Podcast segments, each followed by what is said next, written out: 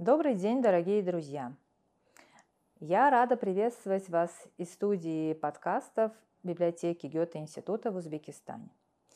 Сегодня мы начинаем необычный проект, в котором мы затронем разные аспекты жизни нашего общества. Необычность и уникальность нашего проекта заключается в том, что нашими героями станут женщины – которые помогут нам осознать и понять роль и возможности женщин э, в нашем современном обществе. Нашей первой героиней и гостьей стала Суна Парк, основательница социального движения Хашар-Вик. Она считает, что нельзя забывать о мужчинах, когда говоришь о гендерной тематике. Почему? Вы узнаете из нашей с ней беседы сегодня.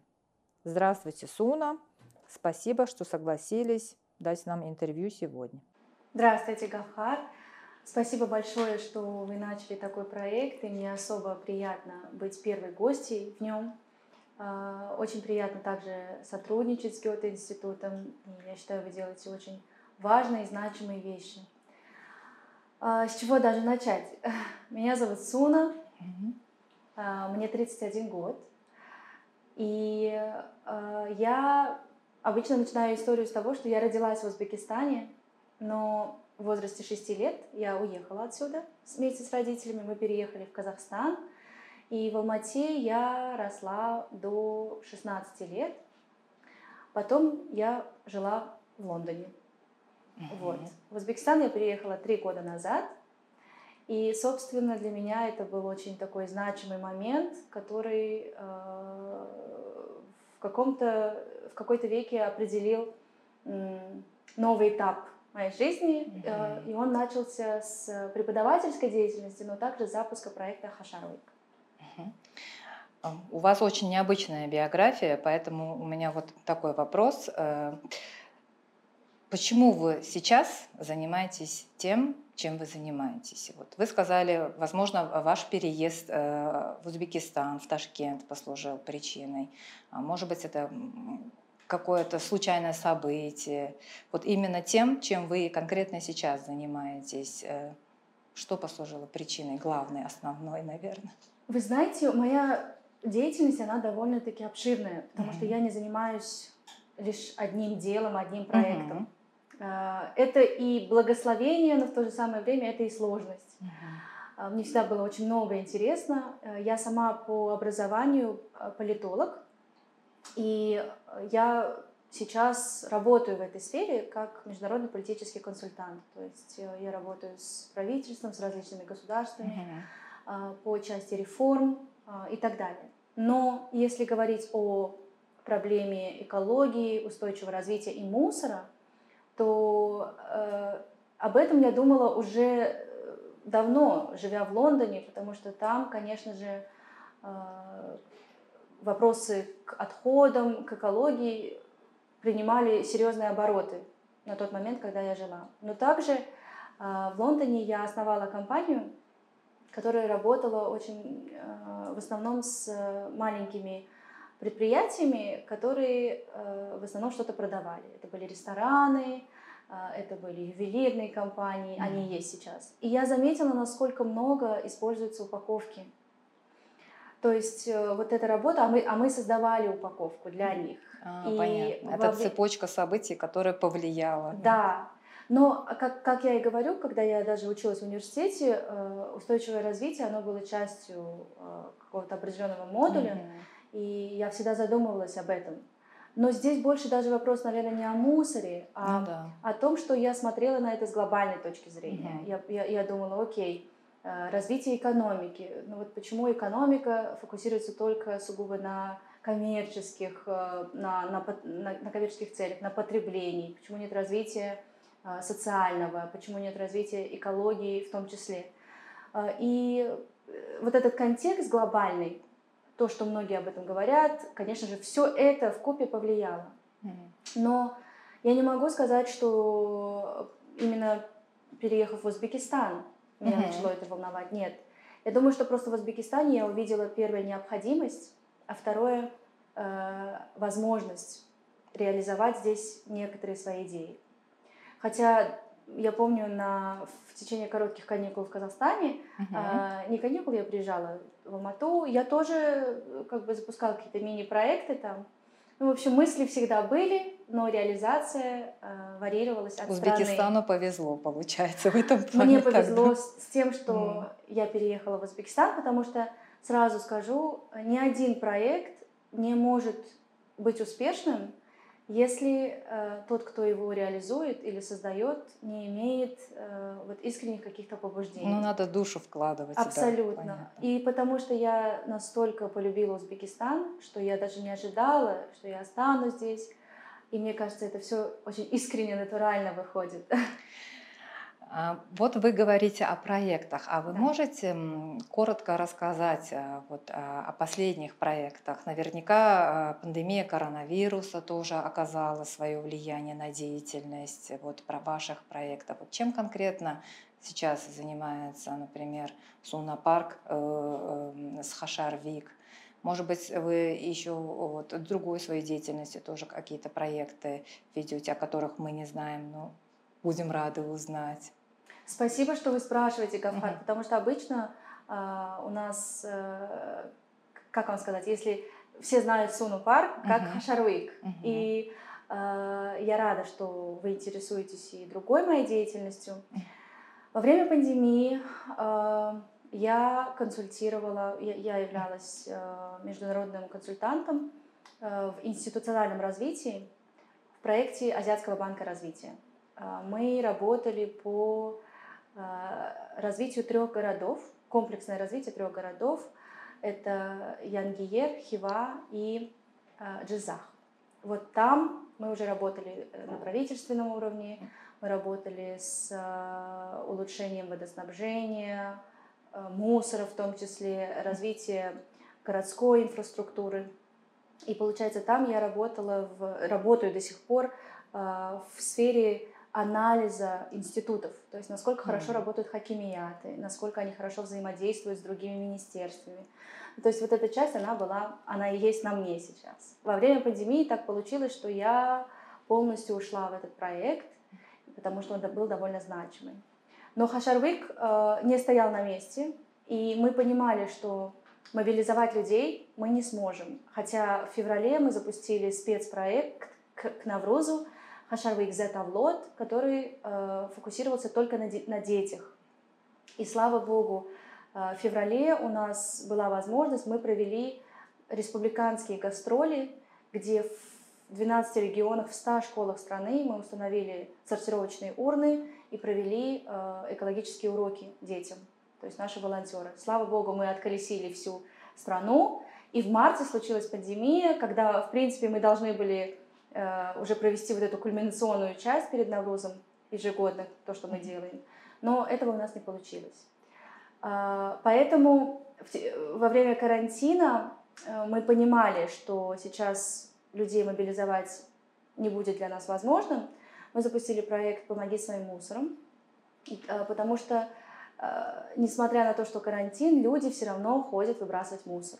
Мусорка – это, наверное, самое часто посещаемое место ну, на карантине еще больше, наверное, стали ходить. Именно, да. Мы запустили этот проект. А, затем мы запустили первыми а, в Узбекистане безопасный сбор и утилизацию средств индивидуальной защиты на 14 пунктах в Ташкенте. А, параллельно мы работали с предприятиями общепита, с кафе и с ресторанами, э, где мы внедрили такую инициативу отказываться от пластиковых приборов, влажных салфеток и ненужной упаковки. В принципе, это тоже было довольно-таки успешным. Вот. Поэтому мы не сидели на месте.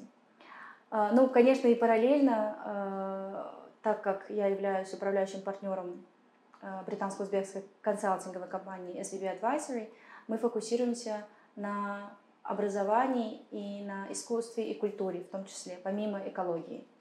Вот. И у нас э, сейчас тоже готовится проект издания книги. А, Отлично. не могу пока рассказать. Будем но... рады, если получим экземпляр. Конечно, а также и выставка у нас планируется.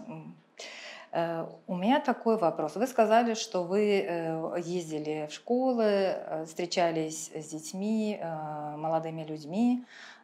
Пока вы жили в Лондоне, у вас была возможность, да, вот видеть, вы сказали, идеи у вас еще там уже были, да, по эко-менеджменту, по устойчивому развитию. Какую разницу вы ощутили между вот, подходом к этому у нашей молодежи и у молодежи вот, э, Лондона или Великобритании? Угу. Как, какие различия или сходства есть вот в этом отношении? В Европе, в частности в Великобритании, э, я не могу сказать, что ситуация с мусором идеальная. Э, далеко от этого, но там, конечно, хорошо работает СМИ, там хорошо работает э, определенная пропаганда и хорошо работает система образования. Mm. И э, также хорошо работают законы э, и штрафы. Вот. Из-за этого э, все эти предпосылки, они создали определенную среду, где молодые люди, э, они понимают, что им нужно сортировать мусор, иначе э, у них будет штраф. И также они понимают это, потому что система образования с малых лет Э, обращает на это внимание.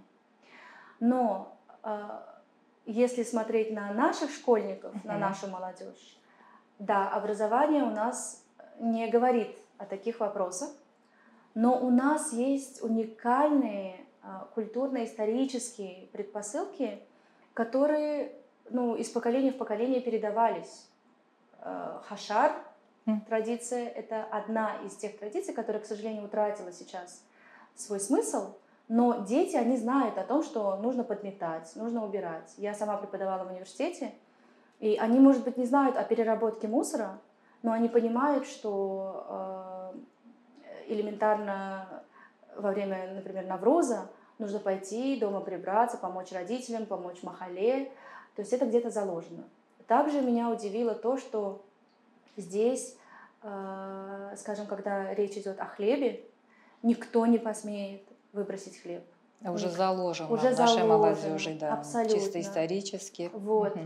Никто не посмеет, ну, это понятие исров, угу. да, никто не посмеет лишнее взять, и, и здесь абсолютно нормально забрать с ресторана оставшуюся еду. Поэтому я не могу сказать, что где-то лучше, а где-то хуже. Угу. Везде есть свои, свой фундамент, поэтому мне было важно э, обратить внимание на то, что у нас уже есть что не нужно далеко ходить. Нужно возрождать то, что уже было заложено э, исторически, просто mm-hmm. напоминать людям, как это может быть адаптировано к современным реалиям, так скажем. Вот вы, э, Хашарвик, я скажу, ладно, начал совместный проект с Гёте-институтом. А, скажите, пожалуйста, вот э, чего вы ожидаете от этого проекта?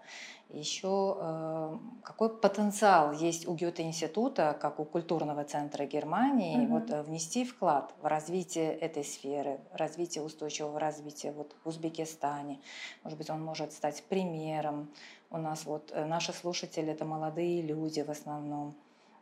Чего бы вы хотели бы вот, видеть как достижение в результате этого проекта? Да?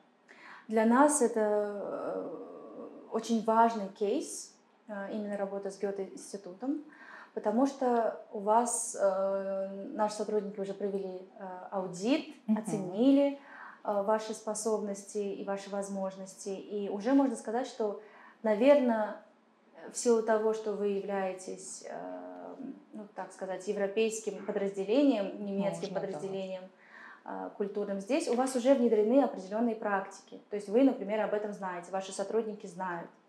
Но по моему мнению, очень поверхностному такому, э, Гёте-институт может намного больше, чтобы, э, во-первых, наладить внутренние процессы по устойчивому развитию, но также быть локомотивом э, этих изменений в Узбекистане. Мы, я, я считаю, что потенциал огромный, и у нас, ну, вы знаете, в разработке стратегии для вас – Э, должно быть определенное видение, чего мы хотим достичь. Мы с нетерпением ждем результатов вот, аудита. Вот одно из э, наших э, таких а, а, видений для Гёте-института mm-hmm. и нашего сотрудничества, это чтобы Гёте стал лидирующим примером для, э, для Узбекистана, для Ташкента, для организаций в том числе, э, и чтобы вы показали, что это возможно, что это не просто слова, и это не только ограничивается сортировкой мусора или установкой цветных урн, что действительно это можно и нужно сделать. И в этом плане, даже уже анализируя какие-то вот э, первоначальные данные, которые собрали мы, э, я думаю, что у вас весь фундамент уже заложен. То есть сертифик... на сертификат мы можем надеяться, да? как зеленая организация, Нет, это, зеленый это офис. Потому что для нас это тоже важная составляющая. Мы хотим, чтобы э, вы своим примером мотивировали и другие организации внедрять это у себя. Да, мы тоже сами очень так сказать, э, нам самим интересно, какой будет результат. Э, я бы очень хотела, чтобы этот проект стал первым, но не последним нашим э, с вами совместным проектом, потому что Гёте-институт, как культурный институт, он эм, осуществляет свою деятельность во многих сферах, mm-hmm. в образовании, в обучении немецкому языку, в культуре. И я думаю, Э, я надеюсь э, на дальнейшие совместные успешные проекты, не только в плане эко-менеджмента. Абсолютно. Да. Абсолютно. Эм, последний мой вопрос я бы хотела бы задать по теме гендерного равенства, потому что это одна из э, ключевых тем, которые Гёте-институт тоже хотел бы затронуть. Как вы относитесь? Вот вы можете просто высказать свое мнение по теме гендерного равенства? Угу. В Узбекистане, ладно, это такая тема, может быть, не везде приветствуется, но мы вот как Гёте-институт решили поддержать э, эту тему и решили свой фокус остановить на женщинах э, в качестве наших гостей. И поэтому я бы у каждой гости хотела бы ее мнение на эту тему тоже услышать. Э, спасибо за вопрос, Гавхар, но у меня будет, наверное, не совсем однозначный ответ, потому что э, мои взгляды касательно, э, наверное, механизмов продвижения гендерного равенства не совпадают со многими активистами. Я, я вообще не могу рассматривать людей через призму пола или нации, расы, гражданства и так далее. Для меня всегда сложно вот как-то мыслить вот этими категориями. И я считаю, что у женщин э, абсолютно должны быть возможности, возможности самореализации, возможности э, зарабатывать так, такую же заработную плату, как и у мужчин и так далее. У нее должны быть возможности выбирать, если она хочет стать мамой или стать, хочет стать Э, я не знаю, сотрудником CEO и двигаться по карьерной лестнице. А, в этом плане э, это безусловно. То, что у девочек должно быть образование, и то, что самое главное, э, их решения должны быть информированными, основанными на их собственных суждениях, это я согласна, я за это ратую. Но моя проблема заключается в том, что сейчас это настолько политизировано, что люди уже не могут мыслить другими категориями. Им обязательно нужно разделить. А, это какие-то штампы Это какие-то определенные да. штампы. Да. И даже если, скажем, девочка сама хочет быть счастливой женой, мамой, я вообще не считаю, что это нужно разделять. Я не считаю, что если девушка занимается карьерой, то вот она представительница, так как сказать, прогрессивной женщины. Я считаю, что, во-первых, можно делать все. И это зависит от желаний, возможностей девушки. Но сейчас я столкнулась с этим, будучи опять э, преподавателем в университете. Девочки чувствуют давление, потому что гендерное равенство сейчас настолько громко говорит, и причем иногда не раскрывает глубокую суть этой, этого вопроса. Отсутствие знаний тоже да, да, знаний, повод для... информации. И э, первое это плодит непонимание со стороны каких-нибудь, может быть, консервативных mm-hmm. представителей. Да? Они думают, что это вот обязательно а, либерализм, и что вот, вот можно, я не знаю... Отказаться от того, что вот уже да. устоялось. А да. с другой стороны спектрума мы видим давление, потому что девушки чувствуют, что они должны, они должны работать, они должны зарабатывать. И это уже агрессия, это уже идет какая-то политизация. Поэтому, э, как я сказала, у меня взгляды совершенно неоднозначные. Я считаю, что так же, как и с, эм, эм, с расизмом, механизм продвижения этих вопросов, к сожалению, очень поверхностный. Я бы хотела, чтобы говорили не о гендерном равенстве, а о определенных правах, mm-hmm. о правах человека зарабатывать, работать, принимать решения по поводу, я не знаю, замужества. Делать, что он хочет. Ну, например, от, да, это тоже. Опять же, да. ну вот сказать, что он хочет, это тоже э, очень, э, как вам сказать, э, абстрактно, да, потому что угу. все равно я считаю, воспитание играет очень важную роль. Воспитание семьи, образование это тоже воспитание. И вот когда человек получает это воспитание, вот тогда, конечно, можно сказать, что у этого человека есть возможность вообще выбирать из чего-то. Но когда мы просто на голую ну, почву пытаемся насадить, э, вот, делай, что хочешь, свободу и все остальное, э, это тогда превращается вот в какого-то Франкенштейна, э, где нету... Результат не тот, который Понятно. ожидается. Я считаю, что сейчас очень много шума, вообще криков, истерик, шума, в том числе и экологии. Вы знаете, Э, недавно буквально меня приглашали быть спикером на конференции TED в Узбекистане, uh-huh. TED Countdown, посвященный э, устойчивому развитию. Я думаю, не нужно шуметь, нужно делать.